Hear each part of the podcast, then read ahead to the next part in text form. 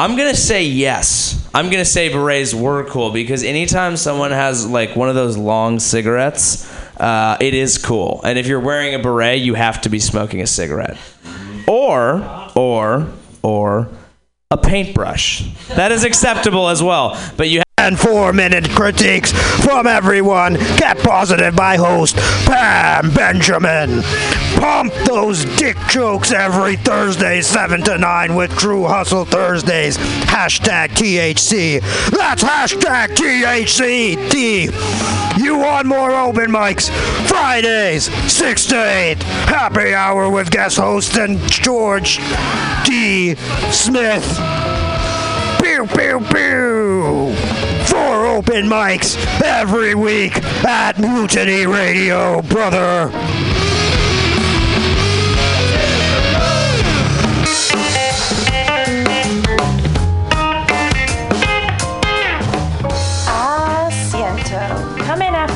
Take a seat at Asiento, a great place to meet friends, have delicious tapas and drinks, and relax with your neighbors. Located at Bryant 21st Street in the Deep Mission, kitty corner block from Mutiny Radio. Come and get a drink during the comedy festival and enjoy happy hour pricing all night long.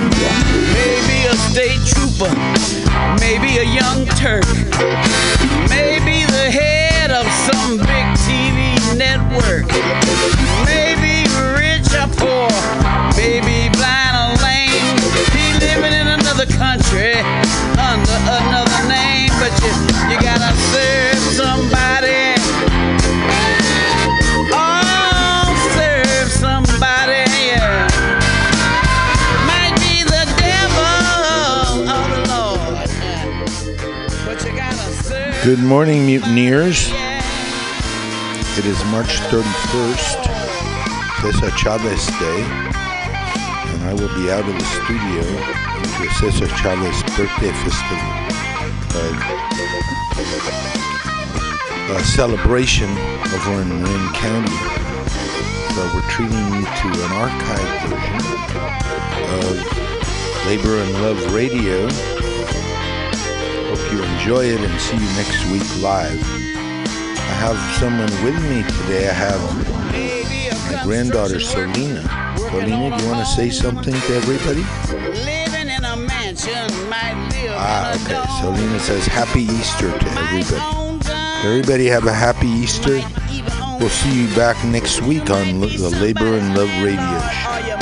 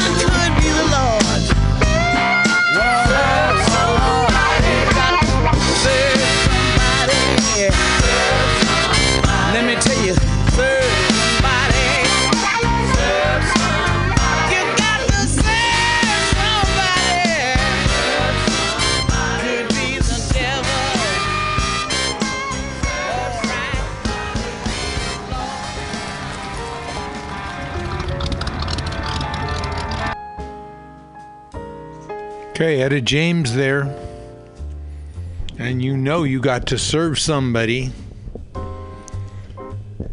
Good morning, everyone. This is the B. Welcome to Labor and Love Radio on Mutiny Radio and mutinyradio.fm.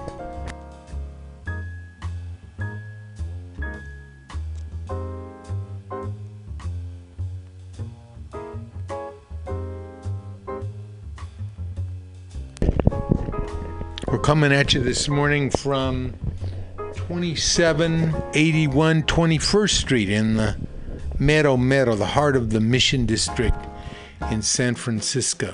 This is the show where we tell you like it is. If one person gets a dollar they didn't work for, someone else worked for a dollar they didn't get. If you don't have a seat at the table, the negotiating table that is, wherever you work, you're probably on the menu. And never but never let anyone into your heart who is not a friend of labor. And when I say labor, I mean you. Good morning, everybody. We had uh, our opening set there. Started out, of course, with Deportees. Deportees by the Highwaymen. Highwaymen. None other than Willie Nelson, Waylon Jennings, Kris Kristofferson. Uh, quite a group there. Johnny Cash singing lead there on Just Deportees. Much more about that in a bit. We had then we had Traveling Soldier by the Dixie Chicks about to the fact that every day somewhere American troops are involved in wars. Every day. This is for those soldiers who are out there and also to get them back home. Wars where workers of one class shoot down workers of another class, thin out the possibility of resistance to capitalism. And last we had Etta James, Queen of the Blues, Gotta Serve Somebody. The Bob Dylan classic reminds us that yes, your indecision, your hesitation, serve someone. By just standing around, you're rushing backwards. Okay, now I remarked about that case. We're talking about that case of uh, deportees. And this is the song, of course, relates the fact that even though these people have come to United States and worked, you know, they're uncelebrated. No one remembers them.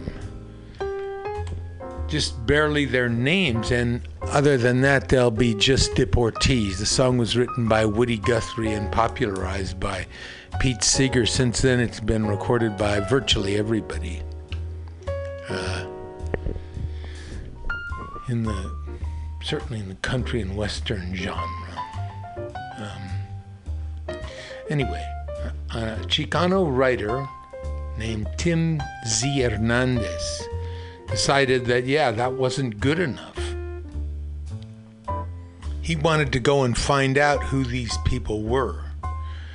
This is part of a uh, an interview on Latino USA on NPR.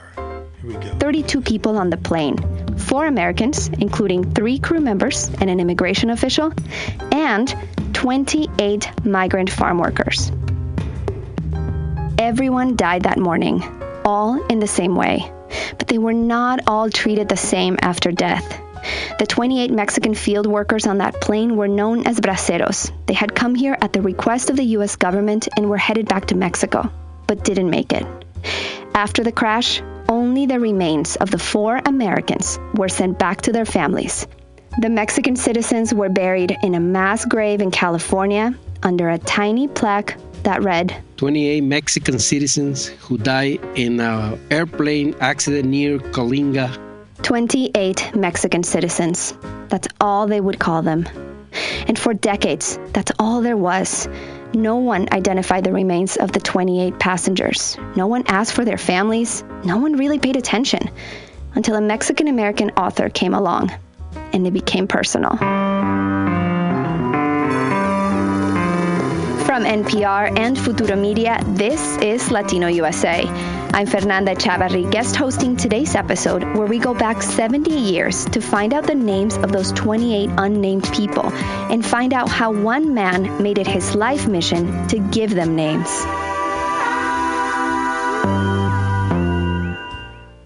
And to do that, I'm joined by producer Maggie Freleng. Hi, Maggie. Hey, Fernanda. So, when you and I found out about this incident that took place 70 years ago, we were talking about how these people were virtually forgotten. They were nameless in death and in the news. But the crash itself, it turns out that more people might know about it than they realize. Goodbye to my one, goodbye, Rosalita. Adios, mi amigos, Jesus and And it's all because of one song that kept the story alive throughout the decades, a song that has a very long, confusing title. Deportee, parentheses, plane wreck at Los Gatos. And it's sung here by Pete Seeger, a super famous American folk music icon. 600 miles to that Mexico border. They chase us like outlaws and rustlers. But Pete like- didn't write the song. He just made it famous in the 1950s. Pete's good friend Woody Guthrie wrote it. When Woody heard about the crash on the radio, he felt this strong sense of injustice. So he wrote his feelings down as a poem, and it later became Who the are song.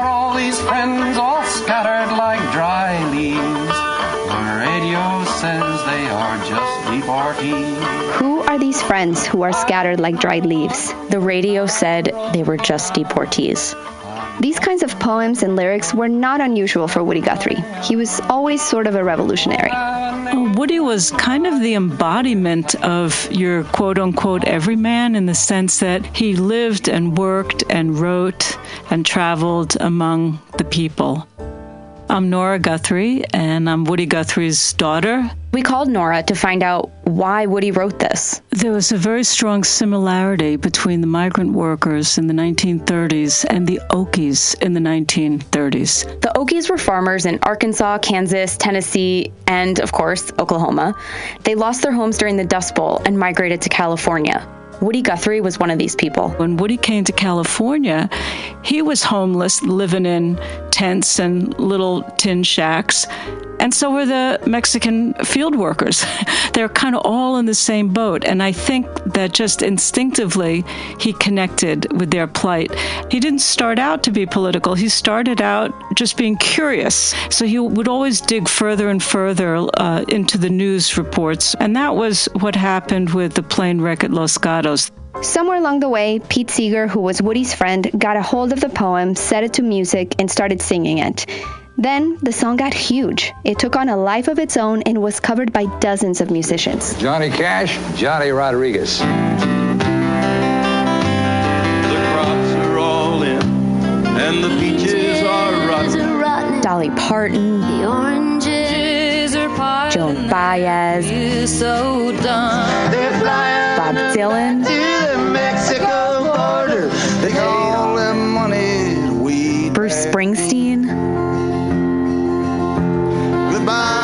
and Woody's son, Arlo Guthrie. Bye, Rosalita. Adios, mi amigos. Jesus y Maria. So you have all these super famous all-American music icons singing about Mexican farm workers in the 1940s. And it's really crazy because this song was sung throughout the decades, and yet nobody bothered to find out who these people were. And my father left a lot of songs like this. Sometimes I call them like seeds to be harvested by the next generation. So the, the thing is that he left this song with the question why weren't the deportees named? Won't have a name when you ride the big airplane.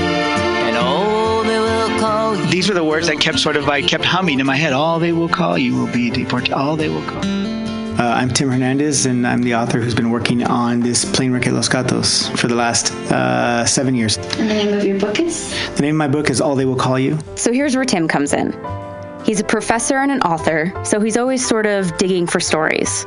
One day, Tim was doing research for something unrelated back in 2010 when he came across a newspaper article. And it said 100 people see an airplane fall out of the sky, ship plunge to earth, and and it was a farm labor accident. So Tim was like, weird, that sounds familiar.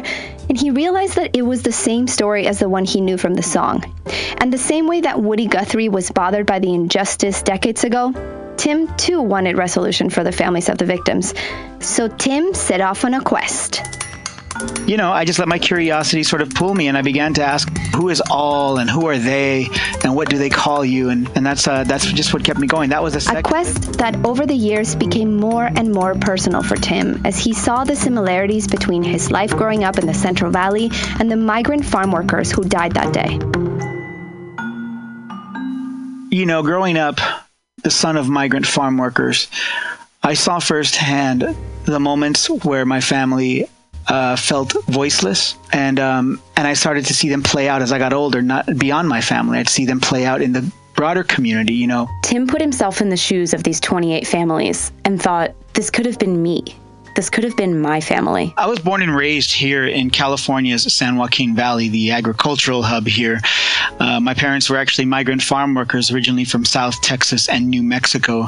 You know, kind of growing up with migrant family, uh, you know, we traveled a lot, quite a bit, working in different fields and different harvests um, throughout the year.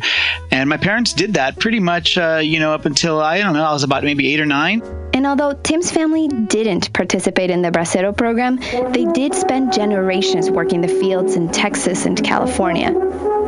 Farming is America's biggest industry.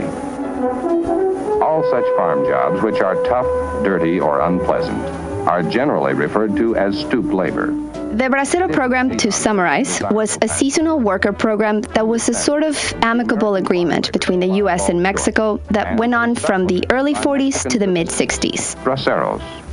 At that time, the U.S. desperately needed workers to pick fruits and vegetables. It isn't easy to find men willing to take on such undesirable kinds of work.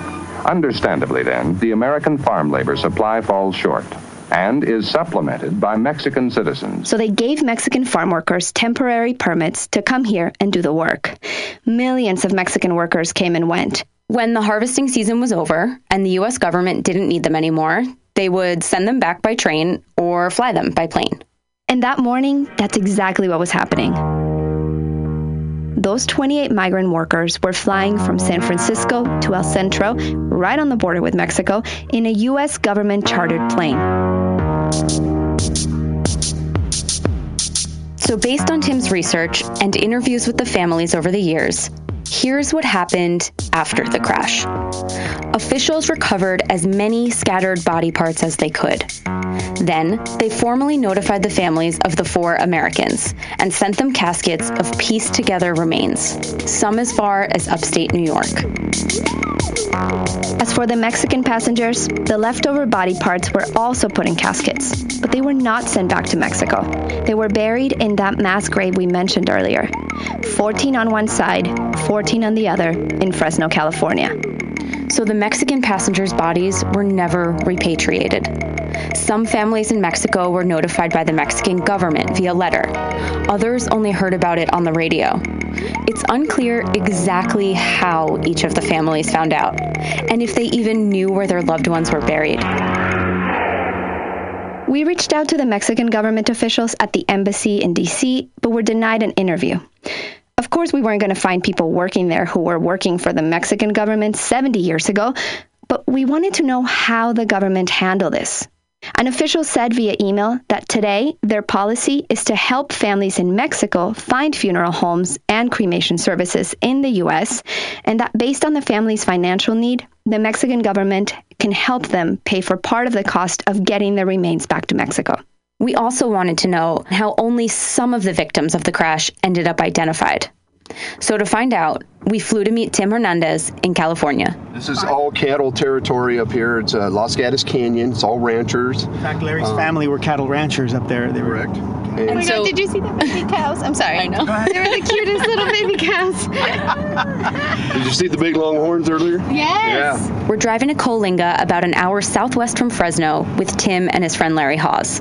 Larry's a Harley riding, leather vest wearing white guy. He's sort of Tim's sidekick and an unofficial historian of his own family, the family that owned the property where the plane crashed 70 years ago. it's hard. Every turn looks the same here, unless you know exactly where the crash happened. So then that's what prompted me to want to call, find Larry's, fa- the Gaston family, so that I could identify exactly where it happened. I I have to ask, what are we driving through? What is what is this? This is called the oil patch, and this is the Coalinga oil field. And uh, this is uh, Coalinga is actually coaling station A. Oil was actually discovered here. And today, there's a whole bunch of industrial oil derricks covering a huge part of a barren desert area. The plane would have been able to see these oil derricks as it was coming in here this way. And because he had crash landed that airplane twice before, it, it makes sense. that One could actually, you know, you could surmise from that that he was more than likely looking for a strip of dirt to land on. You know, there's nothing you could do. Crash landed it Twice? that same exact airplane he had crash landed twice before. Okay, so it wasn't the exact plane, but the kind of plane, a Douglas DC 3, which back in the 30s and 40s was a pretty revolutionary plane. Frank Atkinson, the pilot, was used to flying and crash landing the DC 3. So he thought he could land that plane again. And he might have been able to if all that was wrong was a plane malfunction. But Plane wing broke off and it started spinning out of control and throwing people out.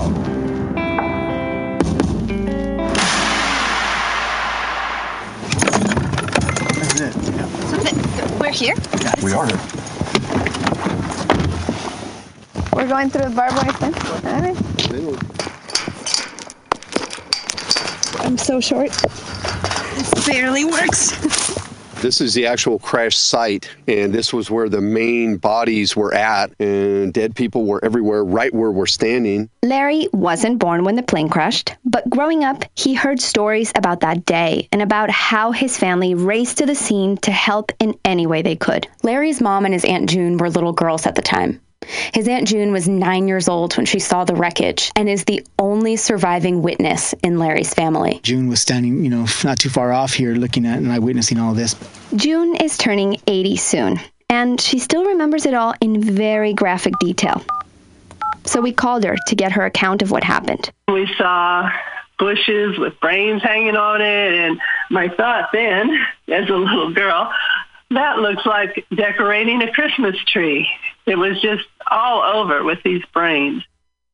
At the time, June didn't realize the impact this would have on her beyond the trauma of witnessing a crash. Do you remember, as you got older, learning more about it? I do remember because my mother was following it in the papers. And I remember her shortly after that saying, this has become an international incident because they've buried all of these uh, people together in a mass grave. Then that really occurred to me how really terrible that was that they were just demeaning these people because they weren't us. By leaving their name off, I finally came to see what an insult it was. Tim also felt like the 28 people who died that day were not treated humanely or equal to the families of the American passengers. So he wanted to right that wrong. Tim felt that these braceros were sort of invisible in life, and then in death, they weren't even given a name. And some big dream I might have in the future, maybe put a, some kind of a headstone marker with their names on it. So, first, he went to the cemetery in Fresno where the mass grave is. He wanted to see the plot, so he asked Carlos Rascon, the cemetery director, to show him. After they walked over and saw the tiny plaque in the back of the cemetery that read 28 Mexican citizens, Tim asked Carlos to see the cemetery's ledger of names. Surely the cemetery would have a record of who was buried there, right? But when Carlos pulled it out of the archives, It just said, tw- you know, um, Mexican nationals 28 times. At this point, Carlos also wanted to find their names. He wanted to know who was buried in his cemetery. So Carlos joined Tim on his search, which led them to one more place the Hall of Records in Fresno. That's the place that keeps all birth and death certificates. and it was there that they were finally able to get a list of names. But they quickly realized that list was unreliable. In Mexico, you usually have two last names your maternal last name and paternal last name, and so many of them were treated as first names. There was somebody with the last name Lara that was turned into a woman named Laura. And many of the names in Spanish were turned into Italian names. So they knew right away this list was botched. The fact that they were misspelled, it kind of maybe shows a little bit of who might have been behind the pen or the books. Sure enough, there had always been a list with the names. But why didn't it make it to the cemetery? I would think that it's just, it was a very sad oversight, I would say. So there they were, with an actual list of names in their hands for the first time, and it was wrong. But then, Carlos remembered that every November, on the Day of the Dead, someone came by to leave flowers at the mass grave. Someone was visiting a loved one. This was Tim's first real clue that these people were not totally forgotten. He wanted to find who that person was. So Tim put out a call on the local paper in Fresno that said, if you or someone you know is related to any of the 28 Mexican passengers who died in that plane crash in 1948, contact me. And someone did. That's coming up after the break.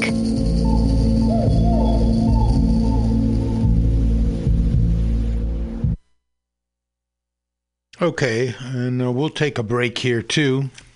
Play the rest of that later in the show. So far, Tim Tim Hernandez, the uh, Chicano writer, has decided to find out the names of those people and not leave them just being deportees. Uh, great story. Okay, here's some poetry by Jack Kerouac Steve Allen. I had a slouch hat top one time. I had a slouch hat too one time. The old slouch hat. I just keep walking around, and he keeps walking around with me, around and around that necktie counter we went. When it rained, I wore my old slouch hat. It was a good felt that I uh, had to carry through many rainy days, late fall and early spring. Perhaps it was a rainy day, and the house dick might have saw my hat. Each tie on that ring worth six bucks. Brooks Brothers, sixty bucks worth of ties. Slacks with peculiarities. I couldn't even find a pair of slacks I thought it was suitable to wear. Wrapped one pair around me and pinned it in with a safety pin. Pulled up my trousers and went out and looked at myself in the mirror. Oh no, those won't do. And I walked out.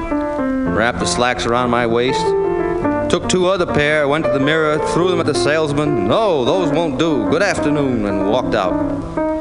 The slouch hat I got at Harvard Club, Yale Club, Princeton Club, or one of the other Dartmouth Club, University Club. Always barred the yacht club because it was a little over my kin. Because the doorman knew that only Mr. Astor, Mr. Vanderbilt, and Mr. Whitney belonged. He couldn't say, Good morning, Mr. Astor, because he knew I wasn't Mr. Astor. I always figured a way to heal into those other clubs. Not only a member of Who's Who, but a Who's Who also have to be a member of Who's Who in New York in the special clique of Who's.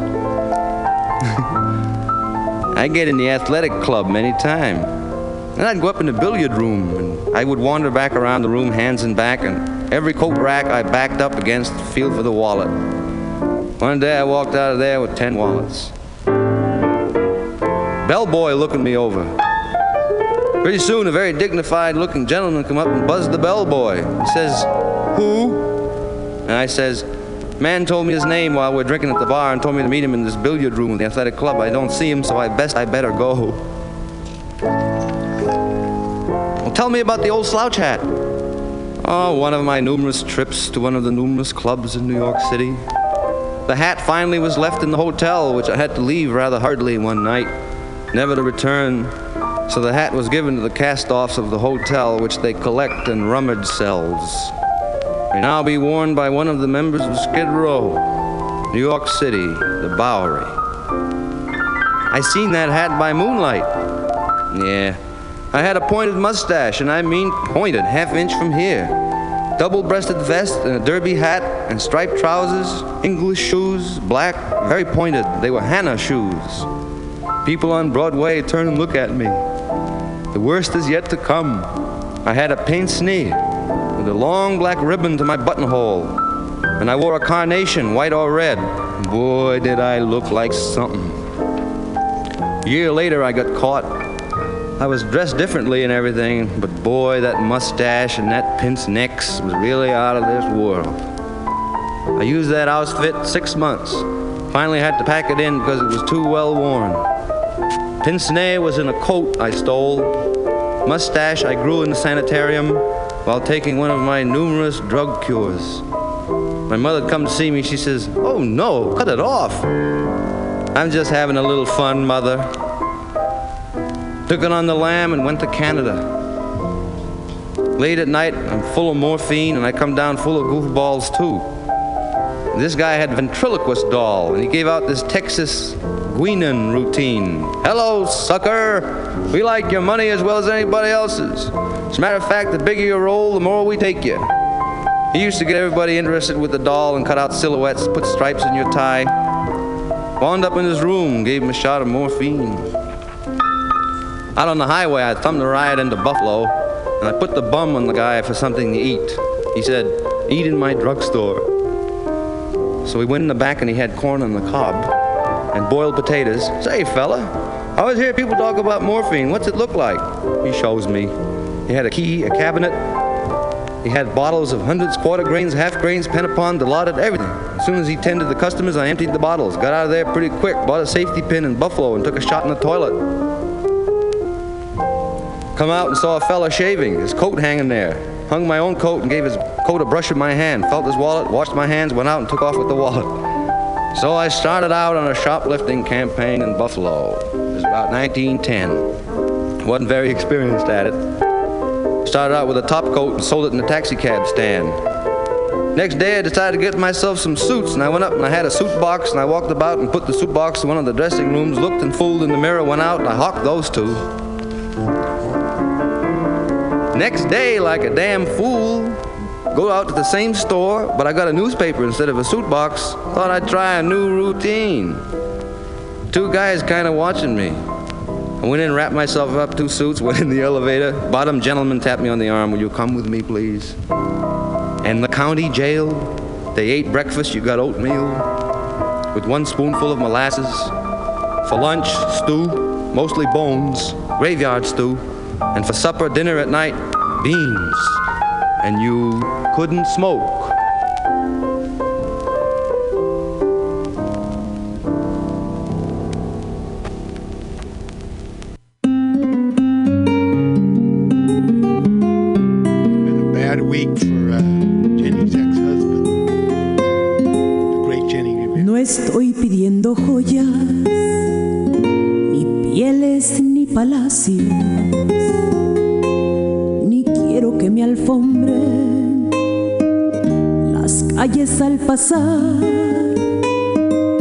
Tampoco es que yo exija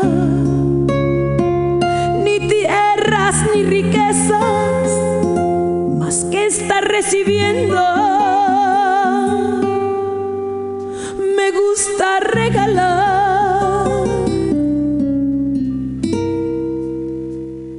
Tan solo estoy pidiendo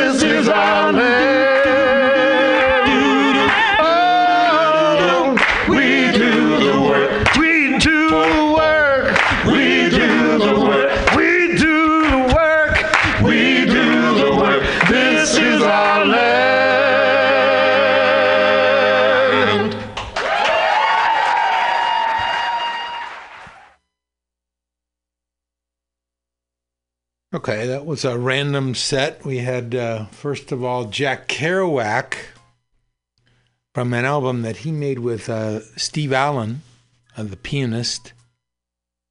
Uh, Poetry for the Beat Generation. That was Slouch Hat by Jack Kerouac. And then from uh, Jenni Rivera, the late Jenni Rivera, late of. Born and raised in Long Beach, California. And the bad news this week for her ex, Esteban Lo- Loaiza, Loaiza, hope I'm getting that right, who was a pitcher uh, for a while, a very accomplished pitcher, an all star, started the all star game for the American League, won 20 games with the Chicago White Sox. Uh, was arrested in just across the border here in California with a big catch of uh, cocaine that was in a uh, in a secret room in his house. Jenni sang ni princesa ni esclava. I'm not a princess, but I'm not a slave, just a woman. And John Fromer there, another late comrade, brother, John Fromer, uh, with We Do the Work. What I want to do now is finish the Deportees um documentary. Uh, Tim Z. Hernandez's attempt to find out who those 28 deportees were, the ones who are sung about in the famous Woody Guthrie song. Here we go.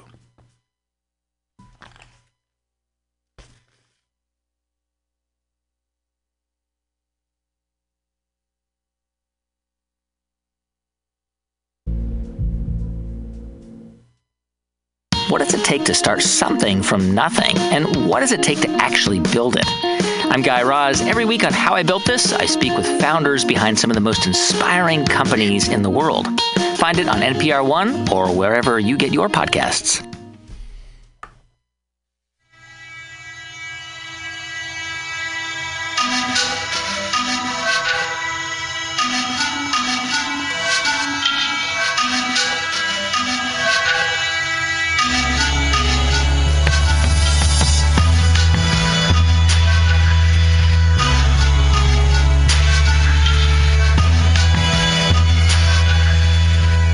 Passengers whose bodies had been buried in a mass grave under a plaque that read 28 Mexican citizens. And not long after Tim put out the call, he got a response. Someone gave me a piece of newspaper and said, Look, they're talking about your grandpa's uh, plane crash. This is Jaime Ramirez. We met him in Fresno with Tim. And I started reading it.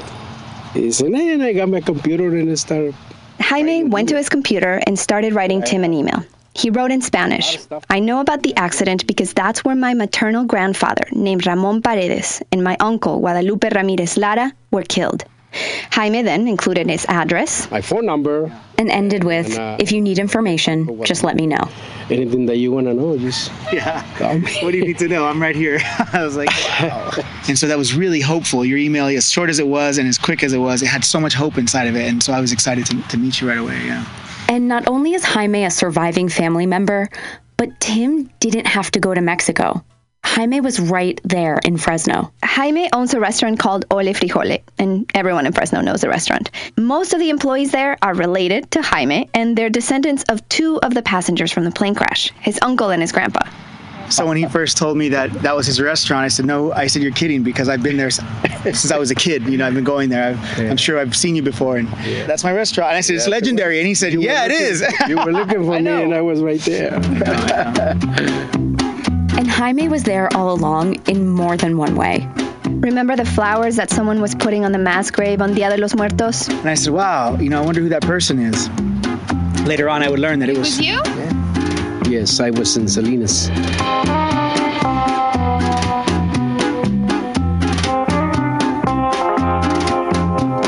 It was Jaime. He's the one that was putting flowers on the grave. He was Tim's first found family member. And turns out he was also Tim's golden ticket. The newspaper that my grandmother kept, and I kept it. I don't know why. So here's what happened. Not long after the crash in 1948, a small Spanish language newspaper published an article that listed every passenger with the correct spelling of both last names. And it had all the names and where they were from in Mexico. The little towns. This was it. Three years of searching, and Tim finally had their names. Newspaper in Faro. Very old. It looks like it's a front page, right? Uh, yeah, it is. It is the front page. Yeah. Uh-huh. So it's a front page, and in the front page, you have the two photos of a priest uh, looking The over the, the bodies for the funeral service. On the right side is the column that has all of the names first, last name, where they're from, the names of their parents or wives if they knew them. Que elegidos por ese destino aparecieron en el desdichado accidente. Wow. I'm going to try to translate that as beautifully as it is written in Spanish. Mm-hmm. On Saturday, the 31st of January, that just passed, there was a funeral for the 28 compatriots that were chosen by destiny to perish mm-hmm. in an unfortunate accident near Coalinga, California. Like just the way that this is written is super like old newspaper, It's very but poetic. it's really also. poetic. It's very poetic. And In fact, even the even the um, biblical sort of um, Seeing how the Spanish language makes, paper wrote about the 28 Mexican victims made it even more clear just how differently their deaths were treated and how their remains were handled. 28 families without closure, without being able to have a physical place to mourn. And although, yes, most of the families knew how their sons, brothers, and husbands had died, they didn't get to have a funeral or a place to visit their loved one, lay flowers, just grieve. And as any cemetery director would know, Carlos says there is an importance to being able to visit someone's grave. it just uh, a sense of emptiness like wait a minute you know it's not just uh, some john doe that got you know no family indigent nobody knows. Uh, there was information and so it left kind of a blank there like wait a minute you know. So now, with the full names spelled correctly, Tim, Carlos, and Jaime could start the process of making a proper headstone with all the names on it. And they would also travel to Mexico. to try and find other families. Tim wanted to tell them that their loved ones were no longer in a nameless mass grave. So the first family Tim wanted to meet was Jaime's. Remember, both his grandfather and great uncle died in the crash. So Tim and Jaime got on a plane and flew to Guanajuato in central Mexico. They were there on the 67th anniversary of the crash. I don't want to miss the time. Jaime set up a meeting with his family, and right at 10:40 a.m., the time when the plane crashed, they had a moment of silence.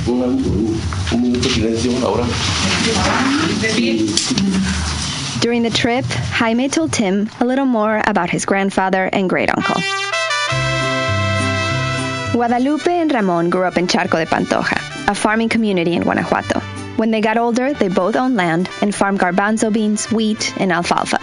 But their town struggled to get an irrigation system in place. They didn't have the money to get it set up. That's when the idea to go work in the fields in California came up.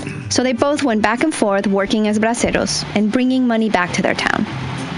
Do you remember stories growing up about them? Yeah, it's my, mi, abu- mi tío, ahí usted la traducí. Era muy contento, le gustaba andar a caballo y, y le gustaba tirar balazos. Sí, le gustaba, sí. His uncle liked horse riding and to just like En my- shoot up bullets in the papá me decía que iba al pueblo, Oh, oía los balazos y decía, es el pelos de lote. Así le llamaban a mi tío porque estaba muy güero. His uncle was so blonde that they called him corn hair, like pelos de lote.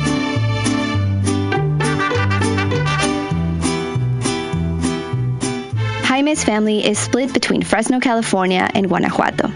And these are the types of stories that have been keeping his grandfather alive in Jaime's memory. So for Jaime to tell his family, his mother mostly, that her father would no longer be buried under a nameless headstone, it was life changing. Now we know who the people are. Now we know who their lives are, who their family are. We know how they how they are in, this community. So on September 2nd, 2013, the new headstone was unveiled in the cemetery. These braceros, who were once invisible and forgotten under a mass grave, had their names on a big, beautiful marble headstone. Miguel Negrete Álvarez, Francisco Llamas Durán, Santiago García Elizondo, Rosalío Padilla Estrada, Bernabé López García, Ramón Paredes González, Tomás Aviña de Gracia, Guadalupe Ramírez Lara, Severo Medina Lara. In this moment of having these names carved into stone forever, this is what Tim and Jaime wanted for years. Manuel Calderón Merino, Luis Cuevas Miranda, Martín Razo Navarro, Ignacio Pérez Navarro, Romano Ochoa Ochoa, Apolonio Ramírez Plasencia, Alberto Carlos Raigosa, Guadalupe Hernández Rodríguez, María Santana Rodríguez, Juan Valenzuela Ruiz, Wenceslao Flores José Ruiz, Valdivia Sánchez, Jesús Mesa Santos, Baldomero Marcas Torres.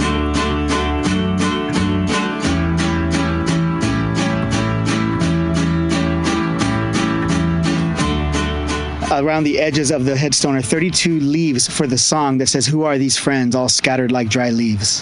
Which brings us back to the song. Who are all these friends now scattered? Folk musician Pete Seeger, just like Tim, was always curious about his friend Woody Guthrie's inspiration for the poem. When Tim was working on this back in 2013, Pete actually gave him a call. Hi, this is Pete Seeger, uh, trying to get a message to Tim Hernandez. I'd like to talk to you. Pete also wanted to know who were these people? And Tim had the answer. Did you ever think, Pete, you know, singing that song at any point that maybe someday someone would answer answer that, who are these friends? No. And you took it on as a job that God would want done. Tim wound up meeting Pete in person, where he told him the names of the 28 passengers. And then, in commemoration, Pete played Deportee, Plane Wreck at Los Gatos. Goodbye to my Juan. Goodbye, Rosalita. Adios, mis amigos. Jesus. Tim wouldn't know it, but this would be the last time Pete would sing the song. He died a few months later. All will call you will be deportees. And those friends who were scattered like dry leaves had all been memorialized together in the end. The headstone also included the names of the four American crew members, because as Tim saw it, leaving them out would be perpetuating the same kind of omission, that erasure that started all of this in the first place. And since Tim had been in touch with the American families for a while, they were able to travel to Fresno and attend the ceremony at Holy Cross Cemetery. Jaime was there too, and at one point, a brown SUV pulled up, and Jaime's brother Guillermo got out. He opened the door and helped his 77 year old mother, Caritina Paredes Murillo, step out. She was a kid when her father died in the crash. Sí. Y mi mamá, otra, my mother also, I think she said that she felt like uh, she was in the actual burying uh, ceremony from Oh, because she never got to do an actual funeral. So for her, this was she- really the yeah. first, as if it ha- was happening decades ago. Yes, yeah, she felt like that, like she was burying her father. And when you're standing here right now, what are you thinking about? Muy contento, eh, en español, muy contento pico- porque se les está dando un reconocimiento a ellos que nadie siquiera se los, se lo- se los hizo. He's happy that there's recognition and honoring of them finally in this community, at least, because they didn't really get any recognition or anything anywhere else. estuvieron en la oscuridad, se le puede llamar. They were in darkness, you could say, in the sh- in the shadows almost. En, yes, yeah, in the shadows. sí. And I'll never forget when we asked her, you know, how do you feel, Caritina? And she said, well, I, I'm crying and I don't know if they're tears of joy or tears of pain, you know. After hearing the Deportee song play a few times during the ceremony, the Ramirez family requested that mariachis play México lindo y querido. México lindo y querido. Si muero lejos de ti, Que digan que estoy dormido y que me, Y que me traigan. aquí. México lindo y querido, si muero lejos de ti. The song lyrics say, My dear and beautiful Mexico, if I die far away from you, say that I'm sleeping so they can bring me back to you. Que digan que estoy dormido y que me traigan a ti. México lindo y querido, si muero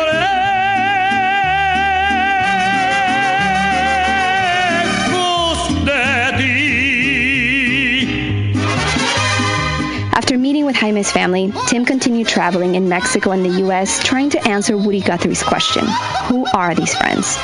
And as of today, Tim has been able to connect with the relatives of six of the 28 Mexican passengers. So he's still searching.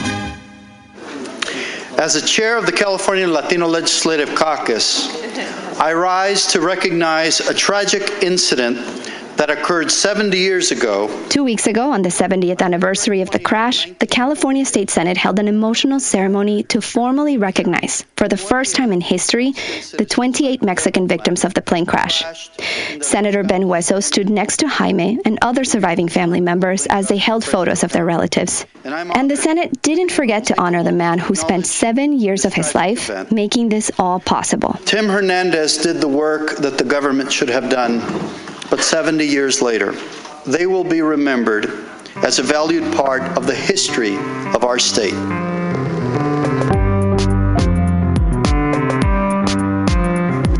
This story was produced by me, Fernanda Echavarri, and Maggie Freleng.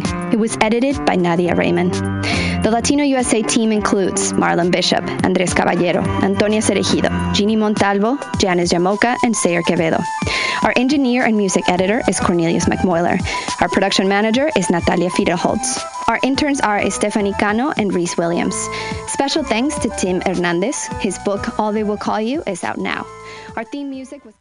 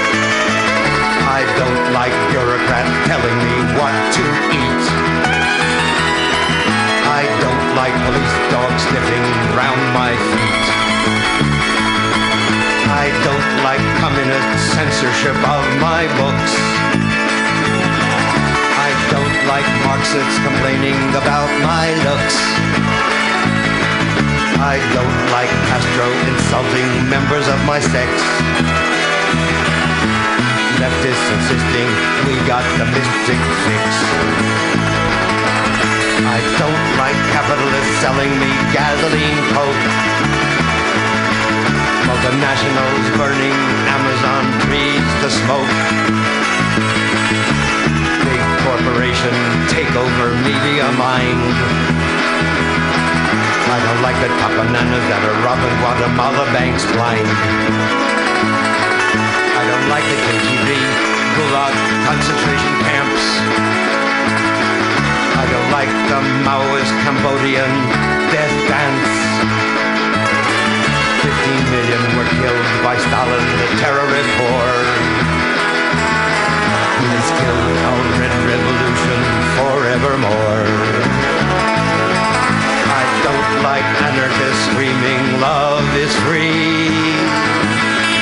I don't like the CIA, they killed John Kennedy. Paranoid tanks sit in Prague and Hungary. I don't like counter-revolution paid for by the CIA. Tyranny in Turkey or Korea, 1980. I don't like right-wing death squad democracy. Police state, Iran, Nicaragua, yesterday. They say fair, please, government keep the secret police off of me. Communism, no hope capitalism, yeah. Everybody's lying on both sides, yeah, yeah, yeah. The bloody iron curtain of American military power is a mirror image of Russia's red Babel Tower. Jesus Christ was spotless but was crucified by the mob. Law and order Herod's hired soldiers did the job. Flower power's fine, but innocence has got no protection. The man who shot John Lennon had a hero worshipper's connection. The moral of this song is that the world is in a horrible place. Scientific industry devours the human race. Police in every country armed with tear gas and TV. Secret masters everywhere bureaucratized for you and me. Terrorists and police together build the lower class rage. Propaganda, murder manipulates the upper class stage. Can't tell the difference between a turkey and a provocateur. Feeling confused, the government's in there for sure. Aware, aware, wherever you are, no fear. Trust your heart, don't ride your paranoia dear. Breathe together with an ordinary mind. Honor humor, feed and help enlighten, woe mankind.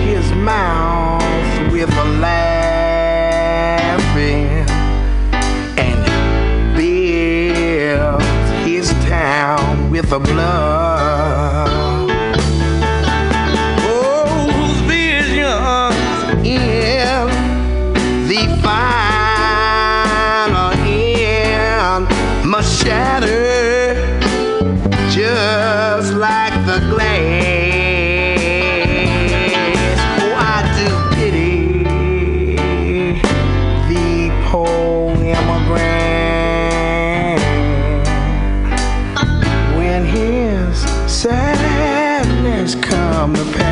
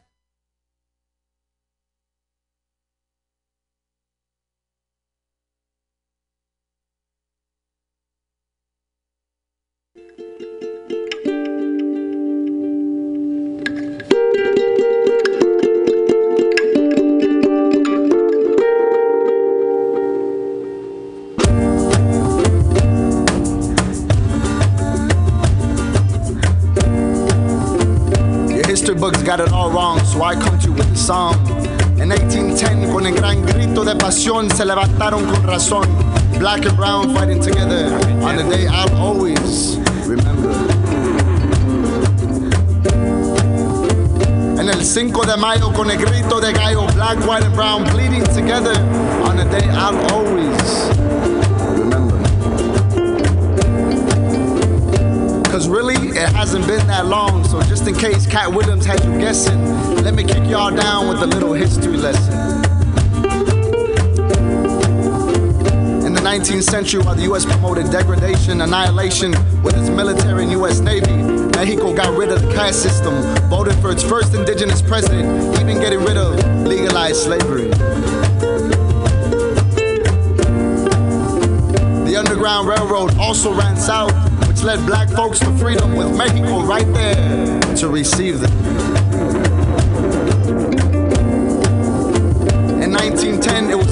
Men with Pancho Villa and Zapata fighting for tierra, libertad y techo, with Adelitas on the front line with bullets across their pecho.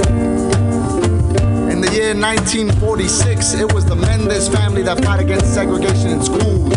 Because before that, they treated us like fools, pushing us out into gangs, wars, and drugs. And then they get pissed off at us when we become Crips and Bloods, Traviesos, Zootsuiters, Pachucos, Folkloristas, Punks, Bomberas, Jaraneras in the heat, Jaraneras with the bomb as beats, talking about what's really going on in the streets. 60s, in the streets of Oakland, California, Black Panthers organized for answers. Young lords in New York fought against wars. The Stonewall Rebellion remained true for the rights of the LGBTQ. AIM, who was down for native rights with no shame in their game. Brown Berets in LA learning how to fight and doing what's right. Campos of California, Filipinos were the first ones to lay down the boycott, screaming in solidarity, Isang Bagsak, one rise, one fall. You come for one, you come for all. And today, Arizona and Alabama, they don't play, carving out racist laws like it's made out of clay. I stand with Emmett, Trayvon, Oscar, and Bell, with my mentor Mumia up in the cell, telling you I'd rather be blind than to stay quiet on a day while my people are hunt down like prey. My ability to breathe is directly connected to my ability to see. It's not about me, never was, never will be. It's about we. It's time to move, y'all. My people. It's movement time.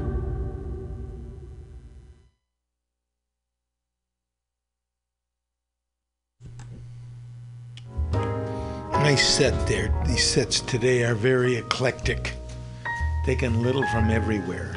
that last one was Las Cafeteras with a condensed version of uh, U.S. history, U.S. and Mexican history, and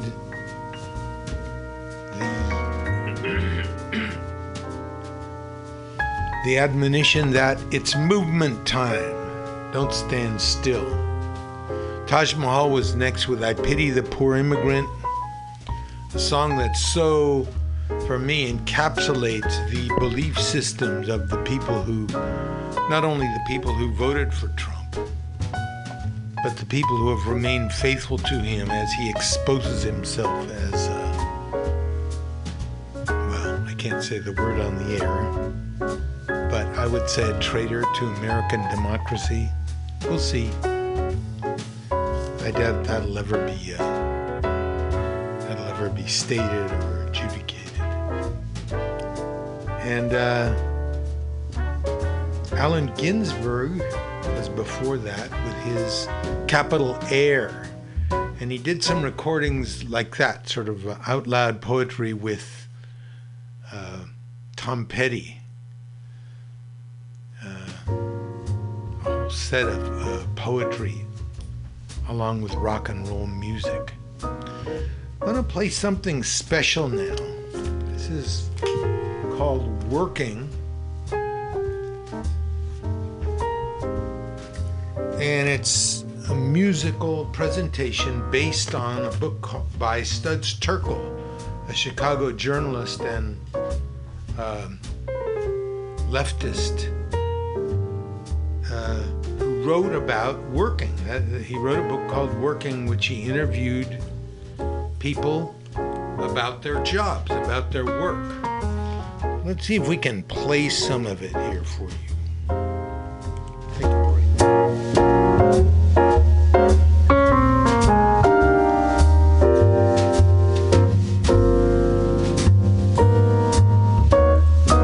Working by Stephen Schwartz and Nina Faso from the book by Studs Terkel, with songs by Craig Carnelia, Micki Grant, Mary Rodgers, Susan Birkenhead, Stephen Schwartz, and James Taylor. Recorded before an audience. LA Theatre Works is proud to present the first revised and updated version of this 1970s popular classic. Based on Studs Terkel's amazing book about everyday exertion and everyday people, Working is for anyone who has ever punched a clock, a cow, or a supervisor, or wanted to. And now, Working.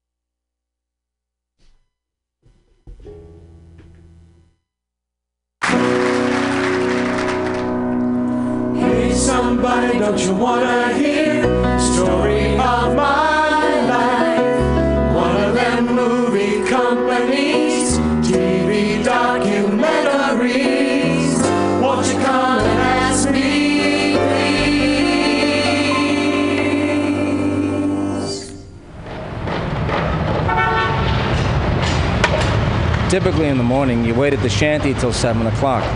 You go in at 7, you start walking your way up the ladder, climbing up the steel. Every two floors, you plank it off. Then you disconnect the bottom of the mast and you tie it to the boom on top of the choking cable. You got a heavy block on the job, probably weighs 200, 250 pounds, something like that. I started when I was 18 years old working structural steel. I worked on towers probably 120, 130 feet high. One of the things they say about somebody with an inferiority complex is they're afraid of heights. So automatically, every iron worker has got an ego. You're doing something that somebody else can't do, and you wear a tool belt. You know, when you're a kid 18 years old and you have wrenches in like a holster, you're like a cowboy, a sailor. If I put a 2x4 on the floor, I couldn't knock you off with a stick. But if I put it up 50 feet and a little gust of wind comes, and you overreact, you end up falling off. That's why most iron workers start off as kids. When you're 18 and just out of school, the guy next to you walks the beam, you're going to try and walk the beam too. Iron workers very, very rarely fall in the hole. That's what our term is. If somebody falls off a building, they fell in the hole. We talk a lot about it among ourselves. You iron work long enough, you're going to get some real scares. I notice myself, I get a copper taste. You know, when you put a penny in your mouth when you were a kid, you know that taste? It's taste of fear, I guess. As you get older, you reconcile yourself to the fact that it's easier to drop down and coon across the beam, we call it. It's easier, but you lose all the hair on the inside of your legs. You can always tell an iron worker because they don't have any hair on the inside of their legs. Another bad thing. Up here, we don't have any outhouses or anything, so we got to piss in the columns. Everybody's always drunk the night before, so they're always expelling themselves down these columns. But the problem with that is that eventually something's going to happen where you're going to have to work down below. yeah, and the worst thing in the world is you have to burn something down there. You know, it's, it's like cooking a toilet. But I always knew I was going to be an iron worker. My older brothers were iron workers. My father was an iron worker, so it was a natural course of events. My father was very disappointed I didn't go to college. We had a college boy at work this summer. One time he saw a book in the back of my pocket. He was amazed. He says to me, You read? That's what can get to you sometimes, you know, the non recognition by other people. To say a man is just a laborer, a woman is just a housewife, it bothers you sometimes. Sometimes, some mornings, I look across the skyline for a building I worked on, say uh, that office building right there. And I look down and I can see big fancy car pulling into the parking garage I built.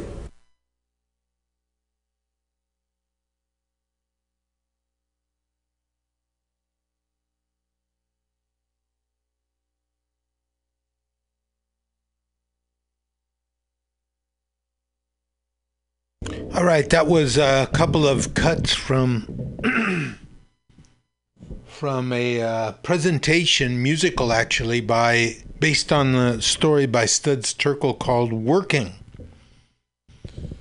And uh, first we heard uh, "Hear America Singing," words by Walt Whitman, and second was "Iron Worker Monologue," guy talking about working 130, 140 feet up in the air, and how uh, iron workers don't fall.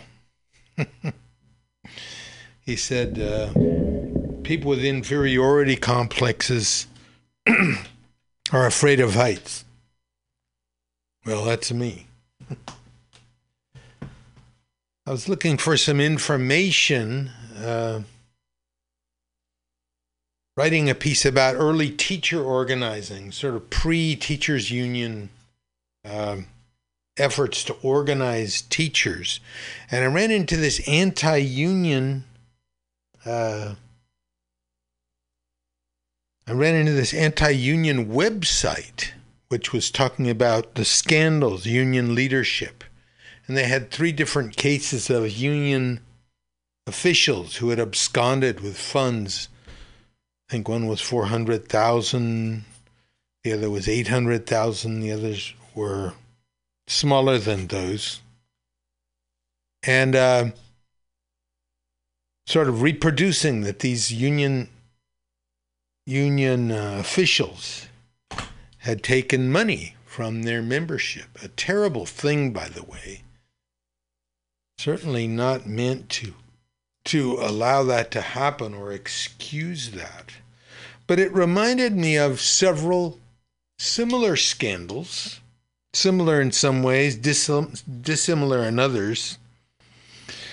For example, the VW Corporation and other auto manufacturers who were caught um, uh, rigging the ratings for gas mileage. In other words, claiming that the gas mileage in their cars was much higher than it really was. Plus the fact that they knew that the gas mileage wasn't that high, but continued to lie about it, even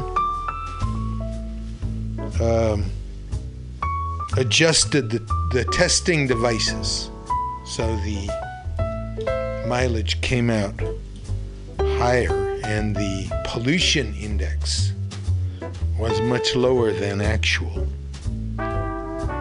What about Wells Fargo? A $4 billion scandal there, where Wells Fargo. Wells Fargo workers were encouraged to open bogus bank accounts that, that customers hadn't even asked for and then charging them fees on those accounts. And though there were workers who were doing it, the culpability was traced back up to executive vice presidents of Wells Fargo, and it was found that the company had profited to the tune of $4 billion.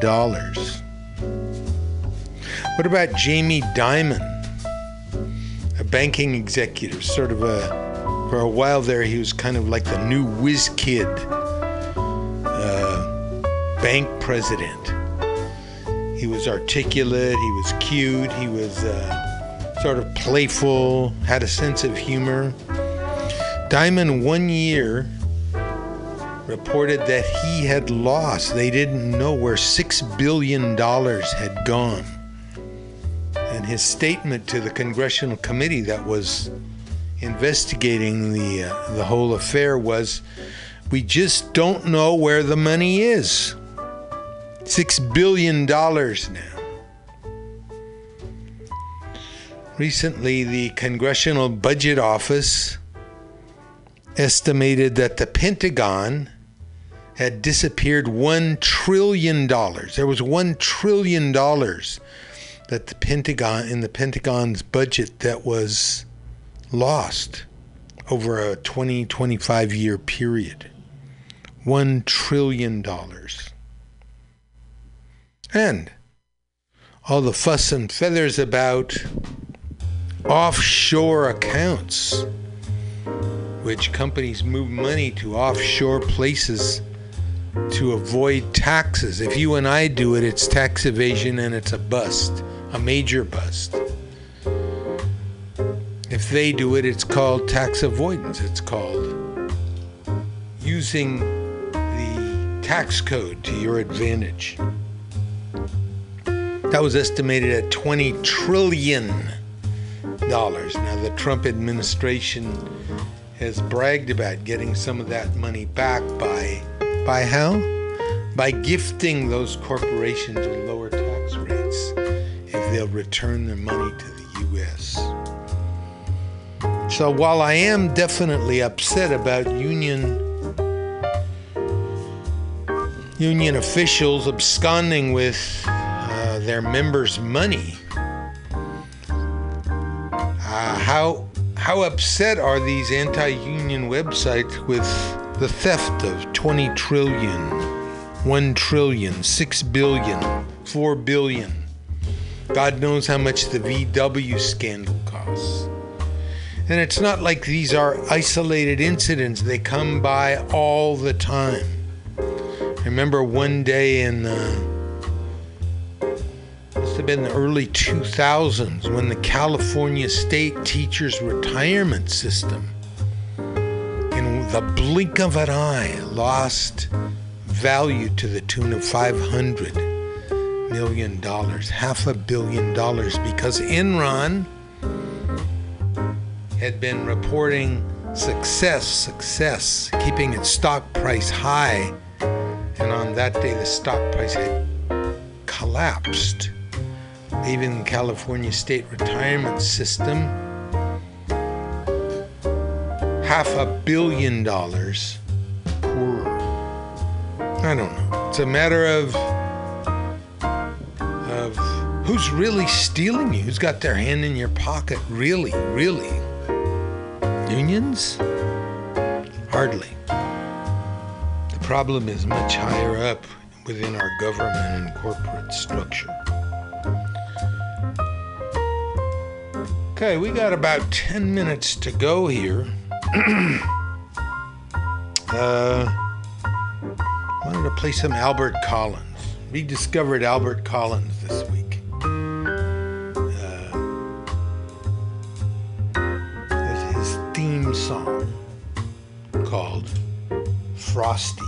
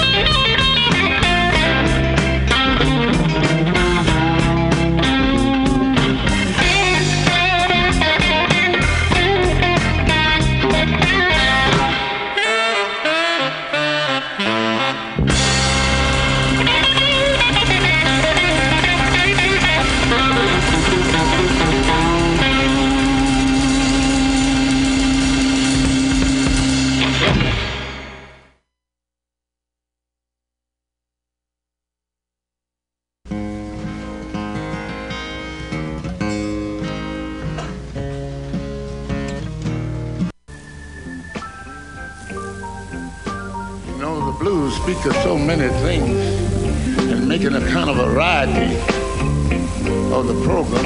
Okay.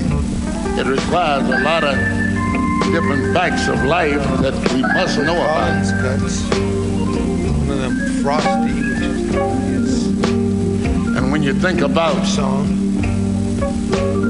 the various nations of the earth, and the second there was Ice Pick.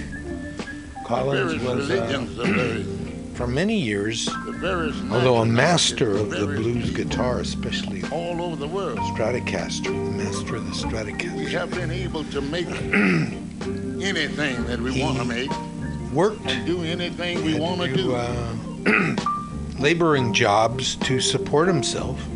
And at one point, he, one point he was called in to work on a laboring job but it don't make at the house where uh, when we came. Neil Diamond lived. You know, you made So everything working- else. Working Wise class men, guy working for a superstar.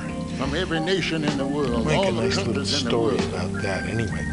This is the B. Remember, kinds of conventions and one person gets a dollar they didn't work for, someone else worked for a dollar they didn't get. Had to spend half as much money Remember, please, that if you don't have a seat at the negotiating as you have table been making war. where you work, you're probably on the menu.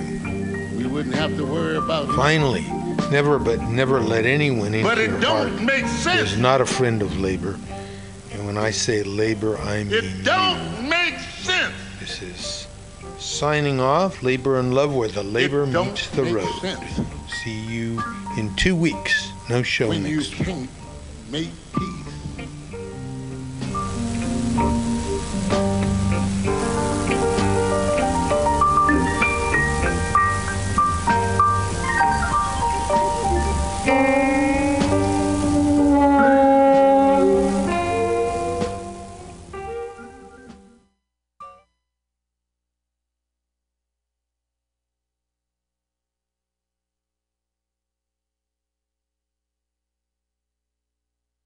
Dogs and get aboard me pirate ship as we set sail for the seas of mutinyradio.fm. From there, you can captain your own pirate ship as you sail through over 44 different shows for all of your listening pleasures. They've got live comedy to small business advice, LGBTQ friendly to sports, vinyl to gutter punk. MutinyRadio.fm has the best programming the internet ocean has to offer you. I bet my peg leg on it, or I ain't scurvy shit-faced McRat.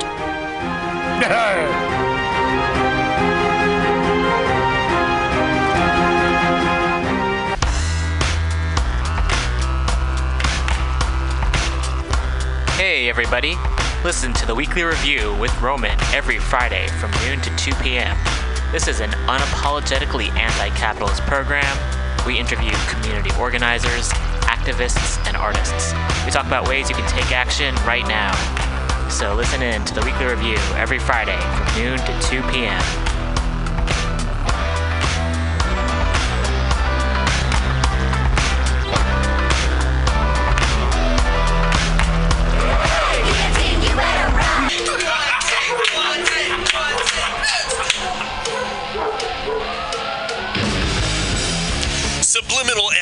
brings you visual and auditory mind control. For the best graphic design, physical merchandise, and live music promotion, go to www.subliminalsf.com and check out their hilarious t shirts and super cool bands at clubs and bars all over the Bay Area. Subliminal SF creates amazing flyers, posters, and design for every need. So go now to www.subliminalsf.com and experience what this wonderful local business has to offer.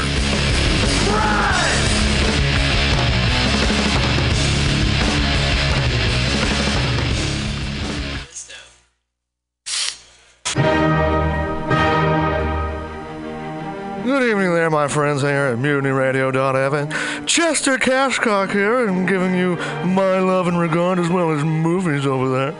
And uh, I just wanted to let you guys know that anytime I go swimming in my vault of rare coins and piles and piles of filthy cash, I can't help but listen to Pamtastic's Comedy Clubhouse every Friday from 8 to 10 p.m. I mean, if anyone who knows anything about comedy knows that Pamtastics books the best of San Francisco and beyond's underground comics. It's a great showcase, and they have a fun time at Pamtastics deep in the Mission District where you can laugh off your tushy for a mere $5 every Friday to 10 p.m. And I laugh because $5, I mean, that's what I use to wipe my tushy with. So to laugh it off for a mere $5 is indubitious. But if you can't make it to Mutiny Radio, well, don't even worry. Don't fret at all. You can simply download the podcast post show and giggle in the comfort of anywhere, like your Aspen summer home on the mountain ridge with the kayak feeling. So all you got to do is just go to podcastics.pcrcollective.org slash comedy clubhouse, or you can listen live every Friday from 8 to 10 p.m. as your host Pam Benjamin brings you the best comedy from San Francisco and beyond the universe. And what's better than the universe? It's a cash cock, honey. Yeah.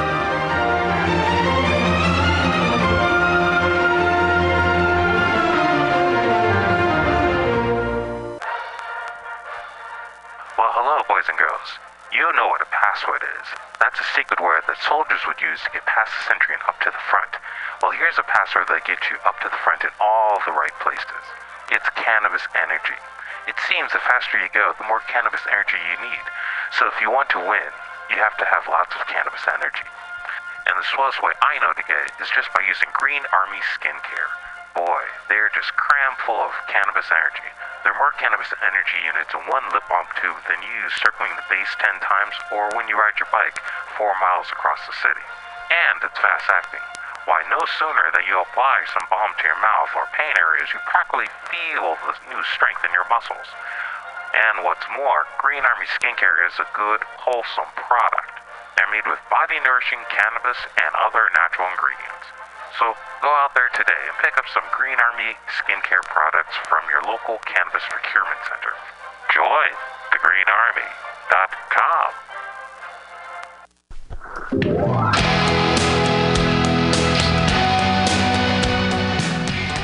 Hey, ladies and gentlemen, we'd like to invite you down to Bender's Bar and Grill in the heart of the Mission District in San Francisco at 806 South Van Ness. Uh, we've got great food by our kitchen counter offer burgers, tater tots, tachos, corn dogs, all sorts of good stuff like that. They're open from opening until 11 p.m. most days of the week, except Saturday. Every Saturday night, we've got live rock and roll, some of the best local bands in San Francisco and touring acts as well. Come on down, 10 p.m. Rock and roll, only night of the week. We have a $5 cover charge, always five bucks for live rock and roll. We're open from 4 p.m. until 2 a.m. Monday through Thursday, Friday, Saturday, Sunday, 2 to 2. Come on down, have some drinks with us. We've got Whiskey Wednesday, Tequila Tuesday, and we've always got the Steve McQueen special. Shot of Bulleit bourbon and a can of California lager for 8 bucks. Come down and enjoy our patio. It's open uh, in the afternoon, not really in the evening, but a lot of good folks hanging out back there. Come on down, give us a shot. Drop by the bar, make some friends. Thanks, folks. Bender's Bar and Grill in the heart of the Mission District, San Francisco, California. with a happy hour every Monday through Friday until 7 p.m. Don't miss it. Go to Bender's Bar. Big supporter of the Mutiny Radio Comedy Festival 2018. Oh yeah, it goes down. Come smoke with your boy. Grinder. Spark is San Francisco's premier cannabis dispensary with a focus on serving and educating patients for seven years. Spark is dedicated to creating the best in store experience with its extensive menu, friendly staff, and one of the few cannabis vape lounges in San Francisco. Spark welcomes you to visit its two great locations as a medical patient or for recreational adult use in 2018. Spark is located at 1256 Mission Street between 8th and 9th and at 473 Haight Street at Fillmore. Both locations are open until 10 p.m. every night. Spark staff looks forward to serving you.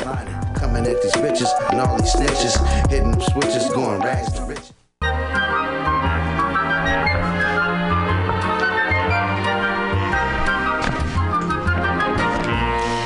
Rainbow Grocery, a worker owned and operated food cooperative located at 1745 Folsom Street in the Mission District of San Francisco. Let's hear what locals have to say about Rainbow Grocery.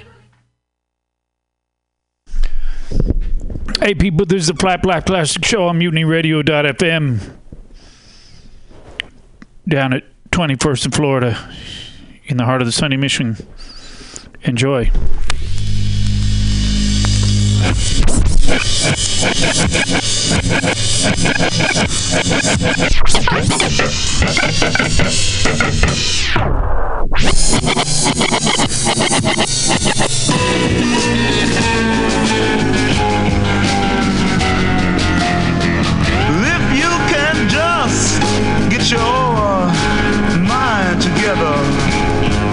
Then come on across to me.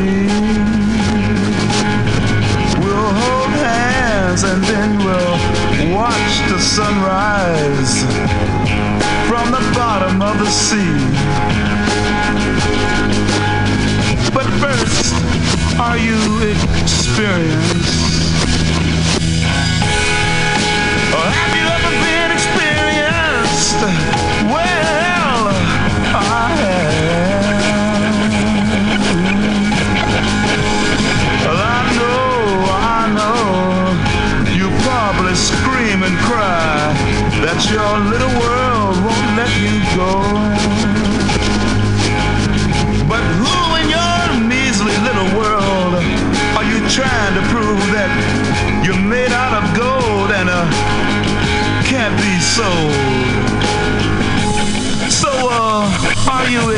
Experienced?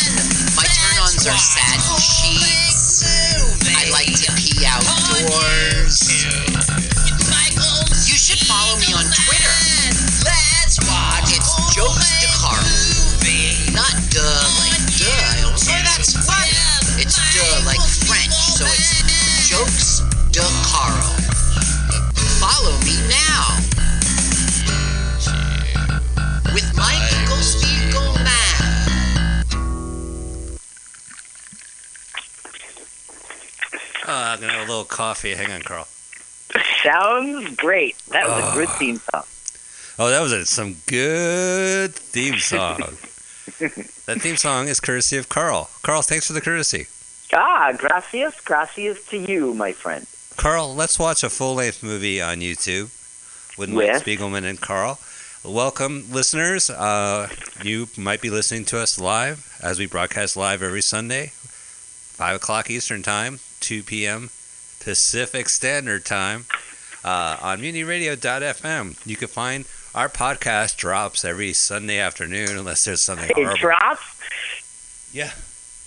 It drops on the street. Uh, We're so cool. I used the verb right. You did. Yeah, I'm like uh, Get Shorty. Uh, I'm like when the music, the Be Cool, the sequel. So you can uh, go to iTunes. You can go to mutinyradio.fm and look for us. We are listed by our acronym LWAFLM No. O Y T. Let's watch a full length movie on YouTube. If you use those initials, you can find us on Twitter and our own YouTube channel. But go to our blog spot. Okay, got a pencil? Let's LW watch A a full length movie M on YT. youtube.blogspot.com. And that's our we rap about we rap about movies. We talk about the films we see.